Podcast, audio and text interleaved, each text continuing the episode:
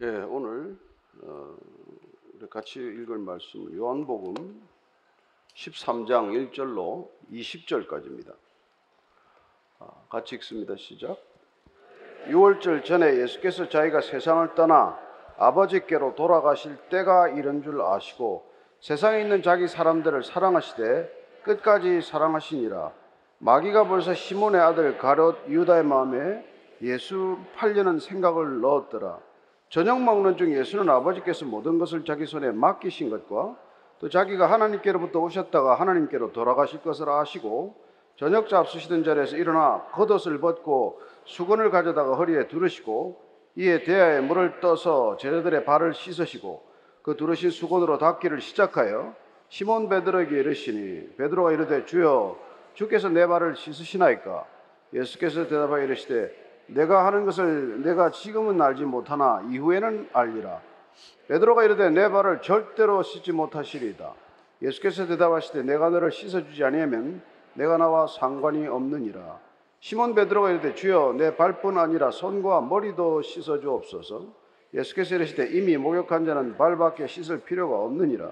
온 몸이 깨끗하니라. 너희가 깨끗하나 다는 아니니라 하시니 이는 자기를 팔자가 누구인지 아심이라. 그러므로 다는 깨끗하지 아니하다 하시니라. 그들의 발을 씻으신 후에 옷을 입으시고 다시 앉아 그들에게 이르시되 내가 너에게 행한 것을 너희가 아느냐? 내가 나를 선생이라 또는 주라 하니 너희 말이 옳도다. 내가 그러하다. 내가 주와 또는 선생이 되어 너희 발을 씻었으니 너희도 서로 발을 씻어주는 것이 옳으니라. 내가 너희에게 행한 것 같이 너희도 행하게 하려 하여 본을 보였느라. 내가 진실로 진실로 너희에게 이르노니 종이 주인보다 크지 못하고 보냄을 받은 자가 보낸 자보다 크지 못하나니 너희가 이것을 알고 행하면 복이 있으리라. 내가 너희 모두를 가리켜 말하는 것이 아니니라. 나는 내가 택한 자들이 누구인지 알미라. 그러나 내 떡을 먹는 자가 내게 발꿈치를 들었다는 성경을 응하게 하려는 것이니라. 지금부터 일이 일어나기 전에 미리 너에게 일러두면 일이 일어날 때 내가 그인 줄 너희가 믿게 하려 함이로라. 내가 진실로 진실로 너에게 이르노니 내가 보낸 자를 영접하는 자는 나를 영접하는 것이요 나를 영접하는 자는 나를 보내신 이를 영접하는 것이니라. 아멘. 하나님 아버지 예수님께서 이제 아버지께로부터 왔다가 아버지께로 돌아가실 것을 아시고 그 마지막 시간 얼마 남지 않은 시간을 제자들에게 쏟아붓는 것을 봅니다. 하여 앞으로 예수님 떠나고 탄생할 교회가 어떻게 이 세상 가운데 살아내야 할지를 보게 하셨으니 오늘 보고 들은 대로 우리도 따르게 하시고 살게 하여 주옵소서. 예수님 이름으로 기도합니다. 아멘. 에, 교회에 대한 오해가 많지요. 에, 교회는 아무리 화려해도 건물이 아닙니다. 교회는 아무리 강고해 보인다고 하더라도 제도가 아니에요. 교회는 사람입니다. 그냥 사람이 아니에요. 교회는 거듭난 사람입니다. 새로워진 사람입니다. 예수님께서 새로 창조하신 사람이 교회입니다. 요한복음 1장부터 12장까지, 12장까지 예수님이 어, 누구신지를 드러내는 표적에 관한 책이라고 해서 표적의 책이라고 불렀습니다. 13장부터는 이제 영광의 책, 그분이 하나님을 영광스럽게 하고 하나님이 예수님을 영광스럽게 하는 그런 기록이에요. 그러나 오늘 하나님이 예수님을 영광스럽게 해서 앞으로 그 영광스러워진 예수님을 따르는 제자들이 살아가는 삶의 모습은 곧 교회를 이룰 것인데 그 교회가 어떤 기초 위에 어떤 삶의 태도 위에 세워질 것인지를 오늘 예수님께서는 직접 보여주시는 것이 바로 이 세족식이라고 하는 것입니다. 먼저 1절입니다. 시작. 6월절 전에 예수께서 자기가 세상을 떠나 아버지께로 돌아가실 때가 이른 줄 아시고 세상에 있는 자기 사람들을 사랑하시되 끝까지 사랑하시니라. 돌아가실 때가 되면 되게 뭐 자기에게 온통 관심이 집중되죠. 나는 어떻게 살았나? 어, 나는 어떻게 마지막을 정리하고 떠나야 하나? 그래서 온통 관심이 나한테로 쏠릴 법한데 예수님께서는 어, 예수님을 주라고 고백한 사람들, 예수님을 에, 믿기 시작한 사람들 그 중에서도 이 제자들에게 집중하는 것을 보게 되고 그리고 그 제자들을 사랑하시되 끝까지 사랑한다고 되어 있습니다. 우리는 뭐 사랑이 없는 건 아니지만은 끝까지 사랑을 못하는 게 문제죠. 뭐 사랑한다고 고백하고 사랑한다고 뭐 친구가 되고 결혼도 하지만 그냥 얼마 가지 못해서 그 사랑은 그냥 마치 모래 위에 쌓은 성처럼 허물어져 버리고 흔적도 없이 사라져 버리고 언제 사랑했냐는 듯이 관계가 얽히고 말지만 예수님께서는 사랑한 사람을 끝까지 사랑하셨다는 것입니다. 이걸 조금 다시 번역을 하면은 최대한 사랑하셨다는 거예요. 지극히 사랑하셨다는 것입니다. 대충 대충 사랑한 게 아니라 예수님께서 사람을 사랑하시되 이렇게 끝까지 사랑하시는 것 때문에 우리가 구원받는 것 아닙니까? 우리는 사랑하다가 너무 그 사랑을 쉽게 포기하지만은 예수님은 포기하지 않으셨다는 것입니다. 예. 그래서 오늘 그 사랑, 그 사랑의 그림이 뭡니까? 그게 여러분 성만찬으로 나타나고 세족식으로 나타나고 십자가로 나타난다는 것입니다. 그분이 사람을 사랑하실 때 끝까지 사랑하기 때문에 우리가 구원에 이를 수 있는데 구원받은 백성들이 그 예수님의 사랑을 기억하도록 하는 예수님의 놀라운 선물이 바로 그 세족식이요, 성찬만, 성만찬이요, 십자가라는 그세 가지 그림이 다른 독립된 떨어져 있는 게 아니에요. 다 연결되어 있는 그림이라는 것을 아셔야 합니다. 어떻게 사랑하는지를 보이는 모습이니까요. 2절입니다. 시작. 마귀가 벌써 시몬의 아들 가롯 유다의 마음에 예수를 팔려는 생각을 넣었더라. 끝까지 사랑하는 사람들, 끝까지 사랑하는 이 제자들은 어떤 제자들입니까? 사랑할 만한 제자들입니까? 가롯 유다는 이미 마귀가 예수님을 팔 생각을 그 마음속에 넣었다라고 되어 있습니다. 그 마귀가 그 생각을 넣으면 책임이 면제됩니까? 누구나 그렇게 심어주는 생각을 덥석덥석 붙잡으면 자기 책임이 없는 겁니까? 죽이고 싶다는 생각을 불어넣어서 사람을 죽이면 아무 책임이 없나요? 그렇지 않습니다. 예. 끝까지 자기 책임이에요. 근데 어쨌든 이런 유다를 끝까지 사랑했다는 거예요. 그 뭐 베드로는 뭐 세 번씩 저주하며 부인할 걸 몰랐습니까? 그래도 끝까지 사랑했다는 거예요. 처음부터 뭐 몰랐는데 나중에 이게 뭐 이렇게 됐습니까? 아니 예수님께서는 이 사람 처음부터 알았다는 거예요. 근데 뭐로 제자를 삼으셨는지 모르죠. 요한복음 6장 64절하고 70절 두절 읽습니다. 시작. 그러나 너희 중에 믿지 아니하는 자들이 있느니라 하시니 이는 예수께서 믿지 않는 자들이 누구며 자기를 팔자가 누구인지 처음부터 아시니라. 예수께서 대답하시되 내가 너희 열두를 택하지 아니했느냐 그러나 너희 중에 한 사람은 마귀니라. 처음부터 알았다는 거예요. 우리 같으면 처음에 싹수가 안 보이면은 안, 친하지 않죠. 아니, 그 사람 오래 갈 것 같지 않은데 왜 사깁니까? 근데 예수님께서 처음부터 이 유다를 열두 제자에 포함시켰다는 거예요.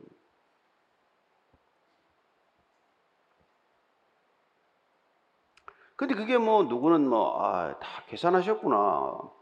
배신할 걸 알고도 어, 유다를 배신케 해서 십자가에 달리셔서 아, 영원히 보좌에 앉으시는구나. 예수님은 그렇게 하지 않으셔도 어, 하나님의 아들인 신분의 변화가 없고 십자가를 지는데 지장이 없습니다. 하나님은 우리가 없어도 계획이 틀어지는 법이 없으세요, 사실. 마치 네 없으면 일이 안 될 것처럼 우리를 북돋아 주시고 우리를 사랑해 주시고 끝까지 받아 주시지만은 우리 때문에 일하는 건 아니지 않습니까? 하나님의 구원의 계획은 차질 없이 이루어지고 있다고 우리는 믿어야 합니다. 세상이 이 모양 이 지경이라도 하나님은 궁극적으로 이 세상을 어떻게 하실 것이라는 온전한 계획 속에서 이걸 지금 이끌어가고 있다는 것이죠. 그러니까 막 사도 요한이 아 요한복음을 쓸 때쯤 되어서야 아 예수님은 처음부터 다 아셨구나. 맞다. 그분은 알파요 오메가시구나. 그분이 창조주시고 그분이 구원자시구나. 이걸 알게 된 거죠. 처음엔 몰랐죠. 자, 3절부터 6절까지 쭉 읽겠습니다. 시작. 저녁 먹는 중 예수는 아버지께서 모든 것을 자기 손에 맡기신 것과 또 자기가 하나님께로부터 오셨다가 하나님께로 돌아가실 것을 아시고 저녁 잡수시던 자리에서 일어나 겉옷을 벗고 수건을 가져다가 허리에 두르시고 이에 대야에 물을 떠서 제자들의 발을 씻으시고 두르신 수건으로 닦기를 시작하여 시몬 베드로에게 이르시니 베드로가 이르되 주여 주께서 내 발을 씻으시나이까 예, 예수님은 갑자기 저녁 식사하시다가 이제 내가 떠나야 되는데 떠나야 되는데 이 제자들에게 남아 있는 제자들이 내가 떠나더라도 어떻게 내게 보고 들은 바를 살아낼 것인가? 가장 강력하게 기억할 만한 게 뭔가? 생각하고 이걸 행하신 것이죠. 교회라는 걸 어떻게 하면 이 사람들한테 하면 그냥 도저히 잊을 수 없이 머릿속에 각인할 것인가? 여러분, 교회는 새로운 인간이라고 했습니다. 새로운 인간들이 살아가는 새로운 질서라고 또 말씀드릴 수가 있습니다. 교회는 새로운 질서예요. 세상에서 보지 못한 질서, 세상이 흉내낼 수 없는 질서, 어떤 세상에서도 가능하지 않은 질서, 그게 교회 안에서 일어나는 질서라는 것입니다. 문제는 세상의 질서가 교회로 다 들어와서 교회가 세상을 바꾸기는 그냥 세상이 교회를 바꾸고 있다는 게 문제죠. 바뀌지 않을 교회 질서를 우리 가슴 속에 깊이 심어주는 게 바로 이 세족식이라는 것이죠. 그래서 일어나서 겉옷을 벗고 수건을 두르고 대야에 물을 떠오고 종이 하는 것이죠. 종도 안 해요. 유대 사회에서 사람의 발을 씻기는 것은 유대인 출신의 종은 안 합니다. 주인이 명령할 권한도 없어요. 종의 할 의무도 없습니다. 이거는 이방인들 노예나 하던 일이에요. 그래서 이방인 노예가 집에 고용되지 않는 집에 초대를 받아가면 발 씻어주는 사람이 마땅히 없습니다. 자기가 물로 씻고 들어가든지 뭐 이래야죠. 굉장히 귀한 대접이 발을 씻는 거란 말이에요. 씻어주는 거란 말이에요.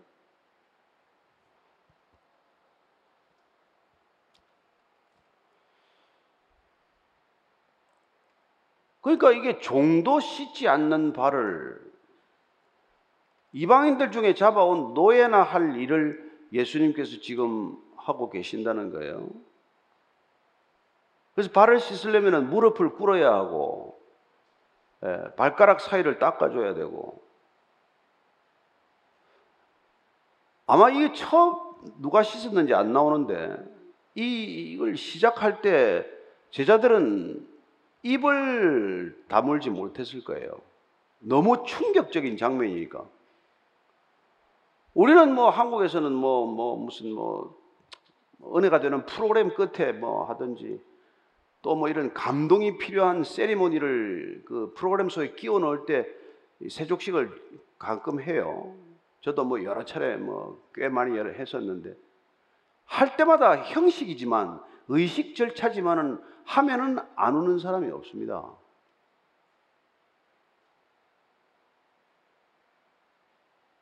그냥 한번 해보자고 해도 장난 삼아 시작해도 발을 씻기면은 눈물이 나게 돼 있어요.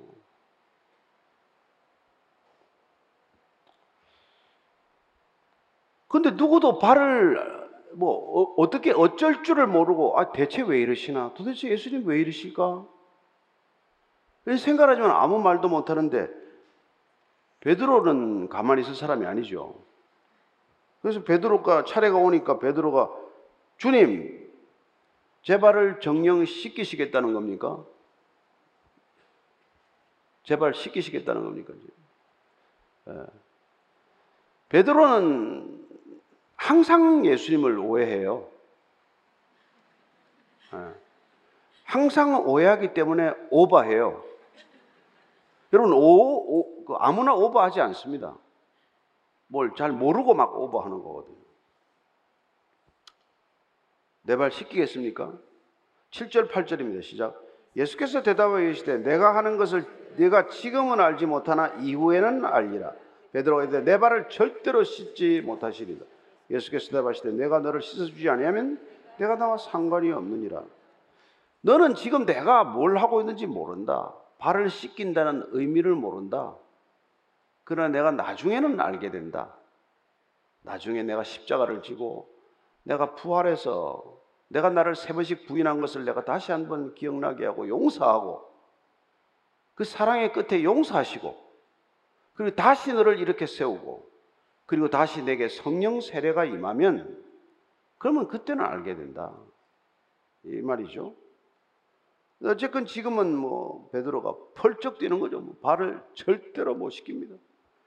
근데 예수님께서도 강하게 말씀하셔요. 내가 너를 씻기지 않으면 너는 나와 상관이 없다.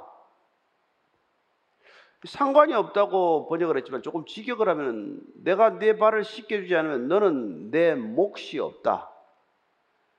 내가 앉을 자리가 없다. 이게 직역에 가까운 거예요. 너 지금 나하고 안 씻겠다고 지금 받고 발을 안 씻겠다고 고집하는데 내가 내 발을 씻기주는 이 섬김을 내가 받지 않으면 너는 내 나라, 하나님의 나라, 내가 머리가 되어서 앞으로 탄생할 교회, 그 교회에서 마땅히 내가 있어야 할 내 자리는 없다. 그런 의미에서 교회는 거듭난 사람들의 공동체지만 예수님의 섬김을 받아본 사람들의 공동체다 이거죠. 예수님의 섬김을 받아보지 않고 본인이 섬기겠다고 나서는 사람들은 반드시 사고를 치게 돼 있어요. 예수님의 섬김을 받은 사람들은 절대로 교만해지지 않습니다. 대통령의 섬김을 받은 사람은 대통령 앞에서 뭐, 뭐, 목에 힘을 주겠어요? 그러니까 하나님의 섬김을 못 받아서 사람이 건방지고 교만하지, 하나님의 섬김을 제대로 받아보았다면 교만할 수가 없죠.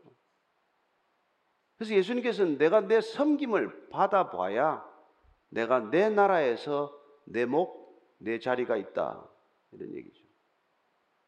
이런 말씀을 하신 건 이미 예루살렘으로 올라올 때 제자들이 길에서 누가 더 큰지를 놓고 다투었습니다. 심지어 요한과 안드레 어머니는 세베대 부인은 예수님께서 예루살렘에 입성하면 내 아들을 오른쪽 왼쪽 자리에 앉혀달라고 부탁을 하는데 하는 바람에 큰 시비가 일었어요. 그래서 예수님은 너희들이 세상 질서를 가지고 내 나라를 세울 수 없다는 것을 말씀해 주셨습니다. 내 나라에서는 어, 섬기는 자가 큰 자다. 그런 말씀들이 쭉 연결되어 온 것이죠. 그래서 어떻게 섬기는지를 지금 보게 하시는 것입니다. 하나님 나라의 섬김이란 뭐냐? 쉽게 말해서 교회에서는 어떻게 섬기는 게 섬기는 거냐? 앞으로 탄생할 교회, 내 교회, 음부의 권세가 흔들지 못할 내 교회를 어떻게 섬기겠다는 것이냐? 이렇게 섬기라는 거예요. 물론 하나님이 이 땅에 내려오신 것부터가 어마어마한 충격 아닙니까? 근데 그분이 수건을 들고 발을 씻기는 것, 하나님이 인간의 발을 씻기는 것, 선생이 제자의 발을 씻기는 것, 주인이 종의 발을 씻기는 것은 있을 수 없는 일이고 상상조차 할 수 없는 일이에요. 그런 일은 이 세상에 없습니다. 지금도 없어요, 별로.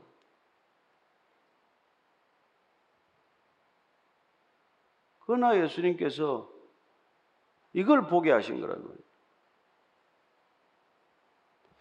우리가 지금 뭐 설교를 듣거나 무슨 성경을 좀 읽거나 무슨 의식을 해서 하는 것과는 이거는 예, 2000년 전에 이런 예수님 스승이 랍비가 랍비한테 배우겠다고 따라온 제자들 발을 씻기는 일은 생각조차 할 수 없는 일이라는 말이에요. 하나님의 질서는 생각조차 못할 그런 일이라는 것입니다.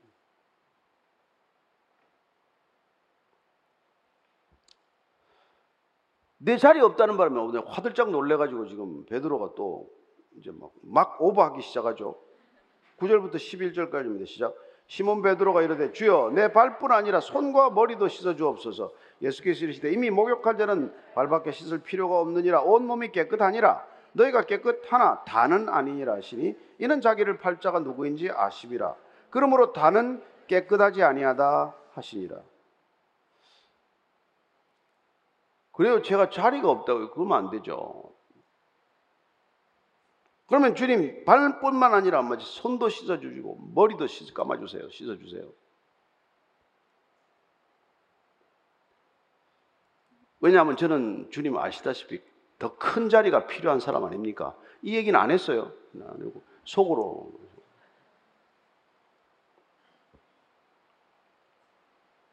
그때 예수님께서 야 목욕 한 사람은 발밖에 씻을 필요가 없다. 이게 또 그 당시에 뭐 사람들 살아가는 사람들의 관행이에요. 남의 집에 방문할 때 이제 목욕한 사람들 되게 목욕하고 가잖아요. 목욕하고 간 사람들은 집에 그 집에 들어가서 발만 씻으면 되는 거죠. 그러나 예수님께서 지금 목욕한 자는 발만 씻으면 된다는 것은 이미 깨끗해졌기 때문에 뭐 예수님께 3년 동안 주님의 말씀으로 너희들은 내 말로 깨끗하여 졌느니라 그 말씀하잖아요. 예수님 말씀을 꾸준히 들었다는 것은 우리가 목욕을 했다는 뜻이에요. 이제는 그 발을 씻기는 것은 예수님의 섬김을 직접 받는 것입니다.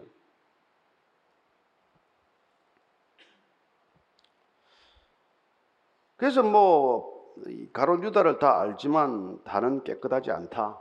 가론 유다는 처음부터 말씀이 안 들어간 사람이에요. 왜냐하면 그는 자기 나라를 꿈꾸었지 하나님 나라를 꿈꾼 게 아니란 말이에요. 그는 칼을 품고 다니는 이른바 젤로 땅 출신이고 혁명을 꿈꾸던 사람이었단 말이에요. 그래서 예수님의 능력을 보고는 저 능력이라면 로마를 축출할 수 있을 만한 그런 능력이 되겠거니 그래서 예수님을 팔은 것도 이렇게 팔아버리면 예수님께서 화가 나서 능력을 발휘하지 않을까. 그리고 이 6월절이라고 하는 것은 수많은 사람들이 몰려드는 절기인데 예수님께서 한번 혁명을 선동하기만 하면 나라가 뒤집어질 텐데 왜 이러나? 왜 자꾸 십자가 소리만 하고 십자가만 진다고 그러나? 항상 이런 의문과 갈등이 있었단 말이에요. 그래서 그런 뭐 마리아가 향유 옥합을 깨뜨려서 예수님 발에 붓고 머리카락으로 씻을 때도 화가 나서 못 참았던 사람 아니에요. 너 어쩌자고 이렇게 비싼 300 데나리온의 값을 예수님 발에 값없이 그냥 부어버리느냐. 그렇습니다. 그는 늘 정의롭다고 생각하고 공의를 꿈꾸었지만은 자기가 생각하는 자기식의 나라를 꿈꾸었다는 것입니다. 그는 자기를 사랑하기 때문에 예수님을 수단으로 삼기 위해서 들어온 제자란 말이에요. 한 번도 나보다 예수님이 더 중요했던 적이 사실은 없는 친구란 말이에요. 그러니까 그걸 팔아버리는 거죠. 우리가 교회를 다녀도 마찬가지예요. 교회를 아무리 다녀도 나가, 내가 교회보다 더 중요하기 때문에 교회는 내가 선택할 수 있는 것이고 내가 마음에 안 들면 언제든지 떠날 수 있는 것이고 예? 교회에 있는 사람들 내가 속, 뭐, 뭐, 뭐 마음에 안 들면은 늘 뭐, 뭐 바뀌어도 되는 거고 하나님이 주셔서 내가 끝까지 섬겨야 될 사람이고 끝까지 그 사람과 사랑해야 될 관계다 이런 생각은 저나 여러분들이 다 같이 별로 없는 사람들이에요. 그러니까 제대로 된 교회는 이 땅에 한 번도 나타나 본 적도 없다는 말을 누군가 한단 말이에요. 정말 예수님의 그 교회가 지금 이 시대에 있는가, 존재하는가? 할 수 있죠. 그러나 여기는 아닐지 모른다 이 말이죠. 사람들이 이렇게 많이 모여서 일주일에 한 번씩 예배 드리는 이런 모습으로 그것도 뭐 예배인지 뭐 공연인지 무슨 뭐, 뭐 강연인지 모를 이런 것들 가지고 우리가 뭐 하나님의 나라를 꿈꾼다 이런 소리는 함부로 하기가 어렵다 이 말이죠.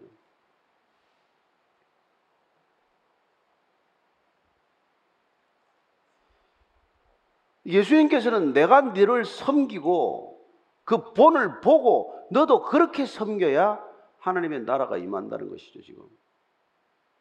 그게 세상과 다른 질서를 세우기 위한 새로운 인간을 창조하기 위한 예수님의 계획이란 말이에요. 그걸 우리가 어떻게 알겠어요? 제자들이 그게 그때 뭐 무슨 그런 대단한 경륜이 있어 걸 알겠냔 말이에요. 그래서 예수님께서 그렇게 섬겼기 때문에 나중에 사도 바울이 뭐 까무러치게 놀란 거죠. 아, 예수님이 꿈꿨던 질서, 그리고 그 질서를 위해서 예수님이 파격적으로 낮아진 자가 되셨다는 것. 낮아지시되 어디까지 낮아졌고 이후에 그는 어디로 다시 복귀했는지를 정리한 게 바로 빌립보서 2장 6절에서 8절까지 말씀입니다. 시작. 그는 근본 하나님의 본체시나 하나님과 동등됨을 취할 것으로 여기지 아니하시고 오히려 자기를 비워 종의 형체를 가지사 사람들과 같이 되셨고 사람의 모양으로 나타나서 자기를 낮추시고 죽기까지 복종하셨으니 곧 십자가에서 죽으십니다. 종의 형체를 가지셨죠. 종의 모습을 하고 그분은 죄인의 모습으로 요단강에 들어가서 세례를 받았고 죄인이나 받을 세례를 죄 없으신 주님께서는 죄인의 형체를 가지고 십자 저기 저 세례를 받으셨고 스승이지만은 마치 종의 모습으로 수건을 두르고 대야에 물을 떠 가지고 와서 제자들의 발을 씻기는 종의 모습을 가지셨단 말이죠. 그렇게 낮추고 그렇게 자기를 죽기까지 복종하신 것. 그게 그분이 섬기시는 방법, 곧 사람을 사랑하시되 끝까지 사랑하는 방법이란 말이에요. 우리도 부모 가운데 자녀를 그렇게 사랑하는 부모가 혹간 있다는 얘기를 들어요. 그렇게 거짓말하는 자녀를 끝까지 참아주고 진실인 것처럼 대해주고 늘 속아주고 그래서 제발로 그 버릇에서 벗어날 때까지 기다려주고 그리고 철어들여서 아버지한테 어머니한테 와서 제가 잘못했습니다 사과하더라도 마치 한 번도 그 일을 속은 적이 없다는 듯이 괜찮다 나는 한 번도 너를 나무란 적이 없다. 나는 그때마다 이미 다 용서한 일이다. 뭔 그런 일을 새삼스럽게 얘기하니 이런 부모가 간혹 있다 이죠 뭐. 저와 여러분이 그렇다는 뜻은 아니고 어. 그런 부모님이 계신단 말이에요.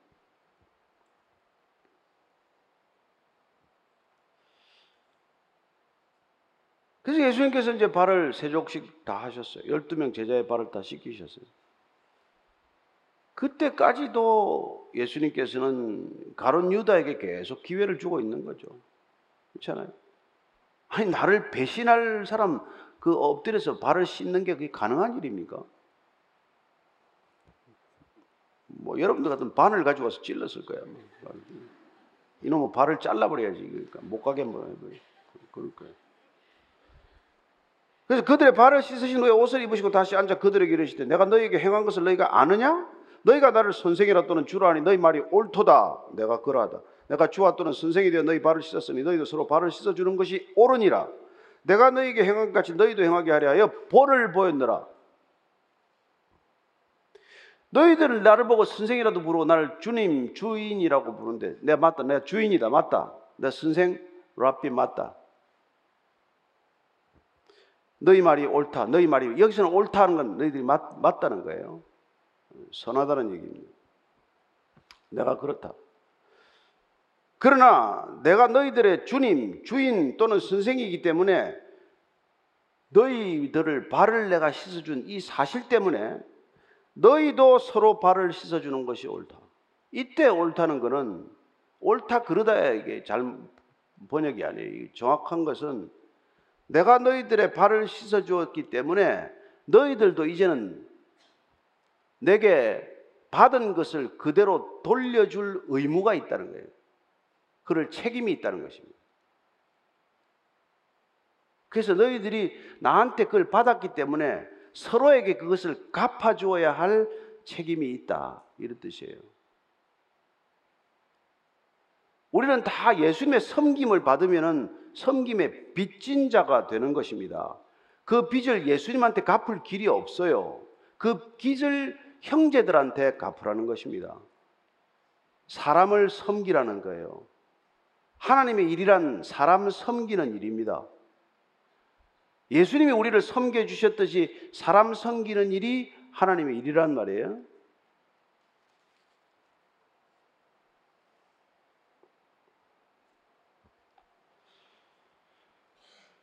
그래서 예수님께서는 그렇게 먼저 솔선수범해서 낮아져서 자 그러면 우리가 이렇게 무릎을 꿇고 수건을 가지고 발을 씻어주는 이런 섬김을 우리가 여러분이 할 일이 뭐가 있습니까? 여러분 앞으로 평생 살면서 누구 내려가가지고 뭐 물 떠와서 발 씻어줄 일이 어디 있어요? 그럼 우리가 이 예수님이 제자들의 발을 씻겨준 것, 그 은혜를 우리가 받았으면은 그 은혜가 우리 이웃으로 흘러가야 할 때 어떻게 그 은혜가 흘러가야 되냐는 말이에요. 어떻게 서로 우리가 서로의 발을 씻어줄 수가 있단 말이에요. 발을 씻긴다는 것은 가장 내밀고 싶지 않은 것들을 우리가 내밀게 해서 씻어주는 거 아니에요. 누가 발을 쉽게 내밉니까? 모르는 사람한테 발을 내밀어요. 가장 그때는 어디 갖다 외출하고 오면 발이 추했단 말이죠. 가장 더러워진 게 발이란 말이죠. 그분의 가장 더러운 것, 추한 걸 우리가 가려주고 덮어주고 씻어주는 것, 그게 뭘 것 같아요? 내가 저 사람의 가장 뭐 더러운, 더러운 거 이런 거. 복잡하게 생각할 거 없어요.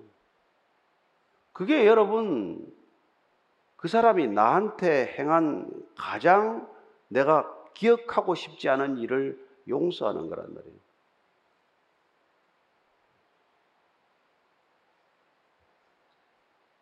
여러분이 그 사람에 대해서 무슨 섭섭한 감정이 있건 어떤 억울한 일을 겪었건 어떤 부당한 대우를 받았건 한 번 그냥 고함 지르고 한 번 해댈 수 있지만 분노의 무릎을 꿇어서 그 사람의 발 앞에 엎조리듯 그를 용서하는 것. 도저히 내 자존심으로는 용납이 안 되지만 그 자존심을 꺾어버리고 그 자존심의 무릎을 꿇고 그리고 그 사람의 발을 만져주듯 용서하는 것.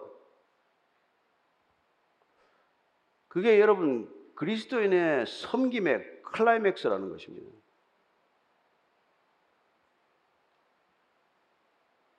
예수님께서 이렇게 무릎을 꿇고 발을 씻겨 주심으로 우리의 죄를 씻겨 주시고 우리의 죄를 용서하셨듯이 우리도 누군가의 죄를 씻겨 주고 그 죄를 용서하는 것 그게 여러분 이 세족식을 이해하는 참된 키라는 것입니다. 베드로가 묻죠. 어떻게 그러면 몇 번이나 형제를 용서하는 섬김을 몇 번까지 해야 합니까? 일곱 번이면 됩니까? 일곱 번씩 일흔 번이라도 할지라 그렇게 말씀하시는 것이죠. 앞으로 탄생할 교회, 그 교회는 형제가 서로의 발을 씻겨주는 공동체인데 가장 하고 싶지 않은 기분 나쁜 일들이 있더라도 자존심이 구겨졌더라도 내가 대접을 못 받았더라도 내가 저 인간한테 수모를 겪었을지라도 참고 견디고 내 무릎을 꺾어서 내 무릎을 꿇고 그 사람 앞에 마치 엎드리듯 그의 발을 씻겨주는 그 상징적 행동은 우리가 용서하지 않고서는 일어날 수 없는 일이라는 것입니다.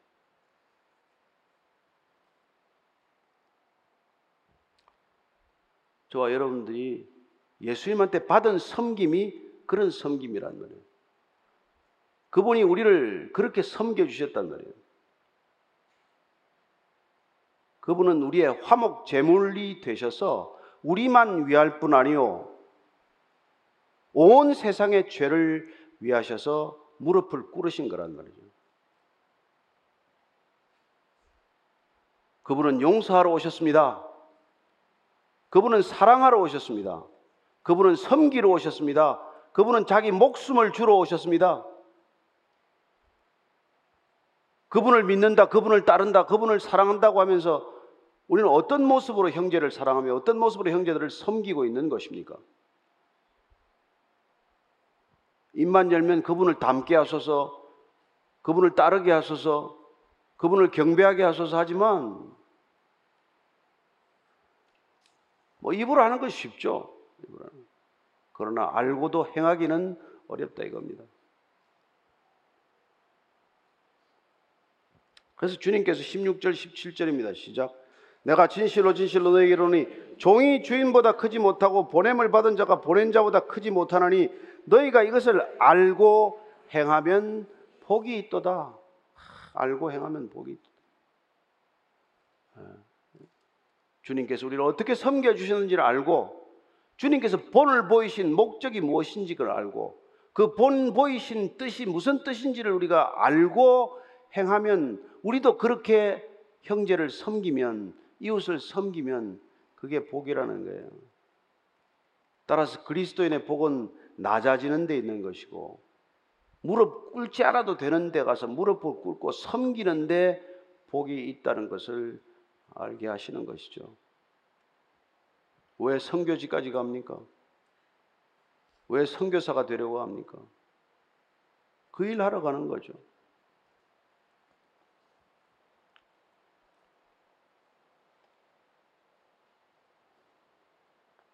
18절 19절입니다. 시작. 내가 너희 모두를 가리켜 말하는 것이 아니니라. 나는 내가 택한 자들이 누구인지 알미라. 그러나 내 떡을 먹는 자가 내게 발꿈치를 들었다는 성경을 응하게 하려는 것이니라. 지금부터 일을 일어나기 전에 미리 너에게 일러두면 일이 일어날 때에 내가 그인 줄 너희가 믿게 하려 함이로라. 그러나 예수님께서는 이런 일을 해도 배신한단 말이에요. 발을까지 씻어줬는데도 배신한단 말이에요. 그건 시편 41편 9절의 말씀이 이루어지도록 하기 위해서다. 그렇게 말씀하십니다. 시편 41편 9절입니다. 시작. 내가 신뢰하여 내 떡을 나눠 먹던 나의 가까운 친구도 나를 대적하여 그의 발꿈치를 들었나이다. 발꿈치를 든다는 건 배신하다는 관용어예요. 표현이. 떡을 가까이 나오는 친구, 뭐 식사의 교제를 같이 하는 친구, 가장 가까운 친구 아닙니까?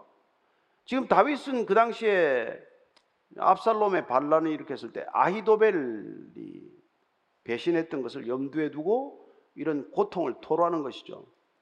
어떻게 내가 나를 배신할 수 있니? 배신은 여러분 가장 가까운 사람이 하는 거예요. 멀리 있는 사람이 우리를 어떻게 배신합니까? 해도 뭐 소문 들을 때 뭐 죽을 때나 소문이 들리려나? 가까이 있는 사람이 배신하는 거예요. 그런데 그걸 알고도 끝까지 사랑하셨다는 거예요. 그래서 우리 힘으로 할 수 있는 사랑이 아니잖아요.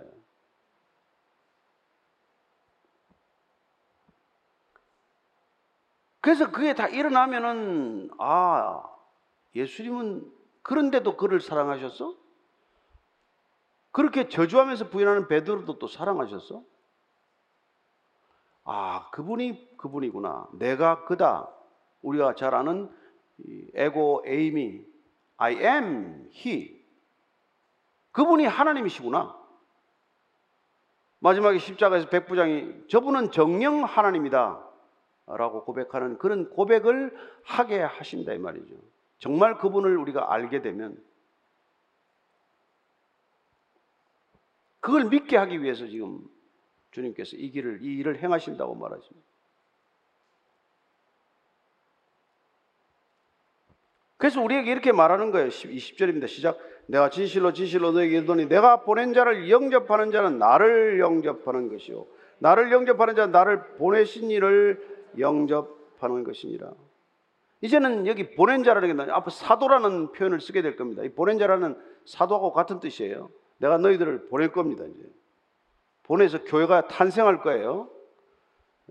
그 너희들을 영접하는 자는 곧 나를 영접하는 것이다. 사도들을 영접하는 것은 곧 나를 영접하는 것이다.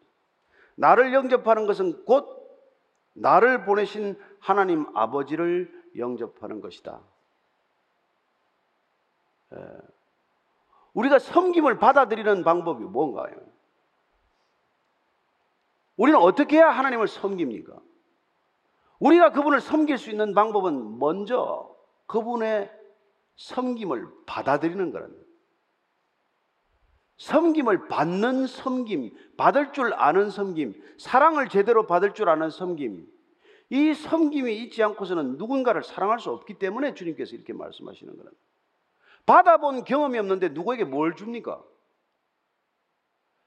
가정마다 집집마다 젊은 세대마다 전부 다 부모님하고 상처가 켜켜이 쌓여 있어요. 그러나 그 부모 원망하지 말라고 제가 말합니다. 왜? 그 부모도 그 부모의 피해자니까. 그 부모의 부모도 그 부모의 부모의 부모의 피해자니까. 한 번도 제대로 된 사랑 받지 못한 사람들이 자식 낳고 그냥 가정이 이루었지만은 뭐가 사랑인지도 모르고 기껏 조금 사랑한다는 건 더 많은 집착을 할 뿐이고. 그래서 예수 믿는다는 것은 그렇게 사랑받지 못한 사람들이 새로운 사랑을 받음으로써 이 땅에 존재하지 않는 질서를 만들어내는 것이다. 그 새로운 질서가 태동되었고 그 질서가 탄생한 것이 교회다. 그 얘기죠. 얼마나 교회는 놀라운 일입니까? 얼마나 교회는 이 땅에 있을 수 없는 질서입니까? 어떻게 세상과 같은 질서가 있을 수 있습니까?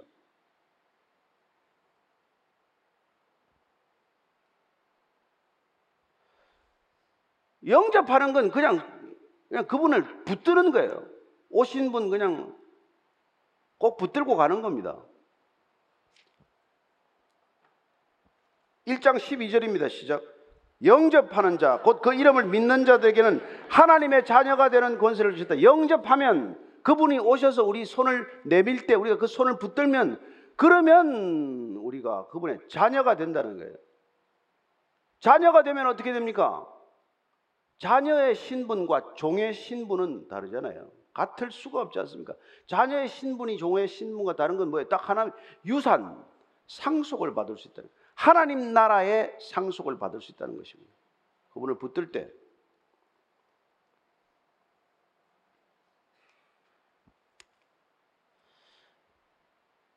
그래서 여러분 그 유산을 붙드는 것 그게 예수님을 붙들어야 그 유산을 받을 수가 있게 되는 것이고 그 유산을 받게 되면은 여러분 더 이상 이 땅의 질서를 살래야 살 수 없는 사람이 된단 말이에요.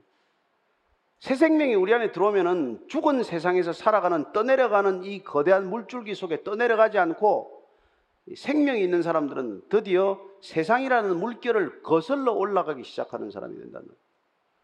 전혀 다른 질서를 창조하고 전혀 다른 인류가 되어서 이 땅의 인간과는 다른 신인류가 만들어내는 신질서가 곧 교회 질서가라는 것이죠. 그 이 땅의 정치적 권력이 지배하는 세상의 질서는 아니라는 것입니다.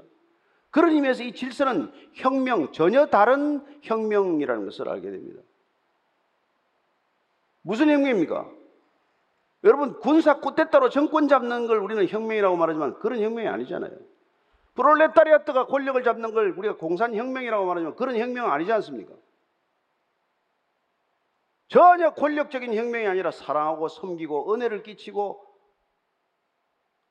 남을 더 높여주고 남을 더 낮, 낮게 여기는 그런 새로운 질서 속에서 탄생한 질서.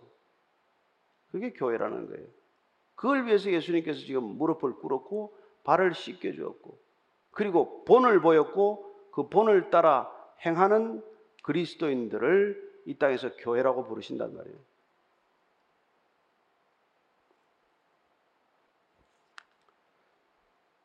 여러분들이 평생 이런 교회를 보셨어요? 본 적이 없으면 오늘부터 꿈을 꾸시면 됩니다.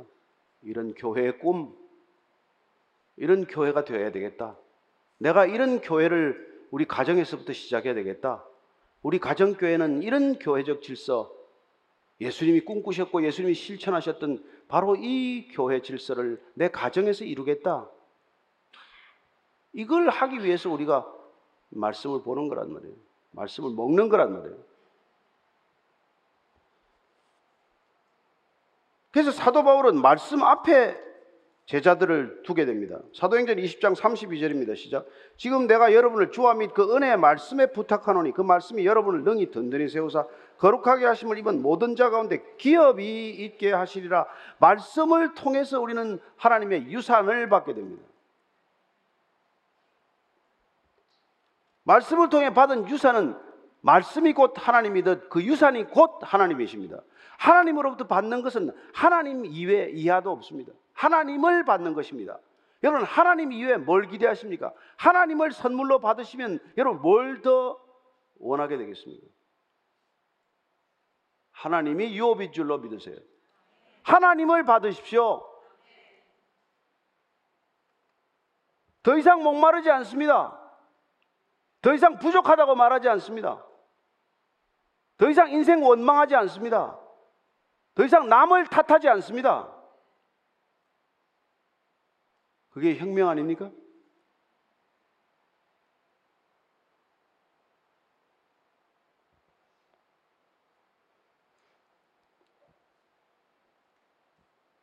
그래서 그 유산은 여러분 언제든지 받을 수, 보통 인간의 유산은 죽어야, 아버지 죽어야 받는 거죠. 그러나 하나님의 유산은 당장 받으시는 줄로 믿으세요. 누가복음 16장에서 예, 둘째 아들이 아버지가 살아 있는데 유산을 달라는데 아버지가 왜 줘요? 죽어야 주는 유산인데 하나님의 유산은 그냥 살아 있어도 주는 거예요. 다 탕진할 줄 알지만 그리고 다 탕진하고 돌아왔을 때 다시 상속자의 지위를 회복하는 데 하나님의 갈등이 없습니다. 근데 형은 그렇지 않죠. 형은 왜냐하면 맨날 그 유산은 아버지가 돌아가셔야 받는 걸로 생각했기 때문에. 형의 문제는 뭐예요? 아버지가 죽어야 나는 그 유산을 차지할 거라고 생각한 그 바보 같은 생각이 있다는 것입니다. 그래서 하나님 뭐라 그러십니까? 15장 31절입니다. 시작. 이 내 동생은 아버지가 이르되 예 너는 항상 나와 함께 있으니 내 것이 다 내 것이로되 항상 함께 있는데 유산을 또 달라 그래야 됩니까? 항상 함께 있으면은 그 유산은 이미 내게 주어진 유산이란 말이에요. 따라서 우리는 하나님을 섬기는 것이 아니라 하나님의 섬김을 누리는 자가 되어야 한다는 것입니다.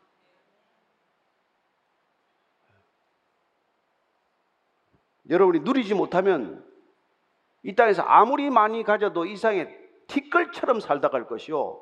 아무것도 없어도 하나님을 누리는 자라 사람은 온 우주를 마음에 품고 사는 그런 엄청난 사람이 될 것입니다. 여러분 기억하십시오. 이 땅에서의 성공은 소유에 있지 않고 누리는 만큼 있다는 것입니다. 그걸 누리면 여러분 너가 부럽습니까? 두렵습니까? 뭘 포기합니까? 인생에 지는 방법은 한 가지, 세 가지밖에 없어요. 부러워하거나, 두려워하거나, 포기하는 것입니다. 베드로나 유다나 다 실패했어요. 유다는 포기했습니다. 열한 제자들 다 쓰러졌지만 넘어졌지만 포기하지 않았습니다. 예수님이 포기하지 않으면 포기하지 마십시오. 나머지 제자들은 다 본인이 먼저 포기하지 않았기 때문에 다 실패자가 되지 않았습니다. 패배자가 되지 않았습니다. 그들은 하나님 나라의 역사에 기록되는 자들이 되었습니다.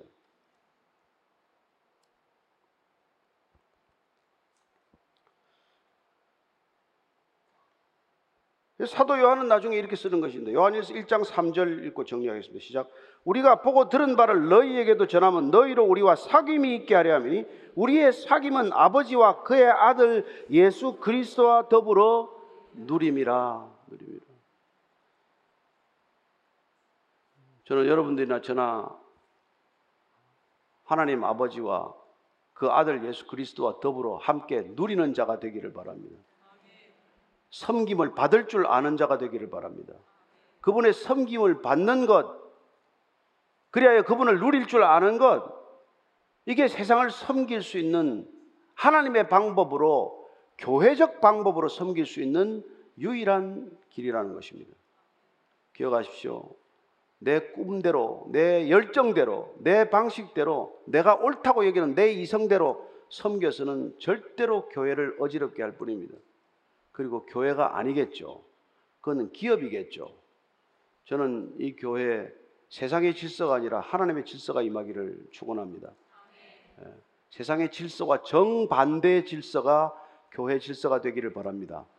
예, 비록 뭐 설교 위에서 단에 올라갔지만은 제가 여러분 위에 있지 않다는 것 여러분이 잘 아실 터이고 제가 이거 좀 높은 데서 설교한다고 여러분을 낮은 데 있다고 생각하지 않아야 되듯이 어느 누구에게도 높게 있다, 낮게 있다 생각하지 않는 그런 겸손한 그리스도인들 되기를 축원합니다. 많이 누릴수록 겸손할 것입니다. 많이 누릴수록 열정적이 될 것입니다. 많이 누릴수록 더욱더 은혜가 충만해질 것입니다. 누리면 누릴수록 더욱 풍성해지는 참된 그리스도인의 길 가게 되기를 축원합니다. 하나님 아버지 주님께서 우리를 이토록 부르셔서 놀랍게도 한 사람 한 사람 그리스도의 영으로 충만하게 하셔서 이 땅에 그 어떤 것도 부럽지 않고 어떤 것도 두렵지 않고 어떤 것도 포기하지 않는 그런 놀라운 믿음의 사람들로 만드셔서 전혀 다른 질서, 이 세상의 질서를 흔들어 버리고 이 질서에 이 땅의 질서를 송두리째 뽑아 버리고 하나님의 질서를 이 땅에 세우신 줄로 믿습니다. 하나님 세상 질서가 교회를 뒤흔들지 못하게 하시고 교회가 세상 질서를 흔드는 교회 되게 하여 주옵소서. 사도 바울이 고린도에 가면 교인도 고린도가 흔들리고 바울이 에베소를 가면 에베소가 소란에 빠졌듯이 하나님 한 그리스도인들 때문에 기존 질서가 지각을 변동시키고 기존의 질서, 기득권의 질서가 깨어지는 놀라운 일들이 일어나게 하여 주옵소서. 예수님 이름으로 기도합니다. 아멘.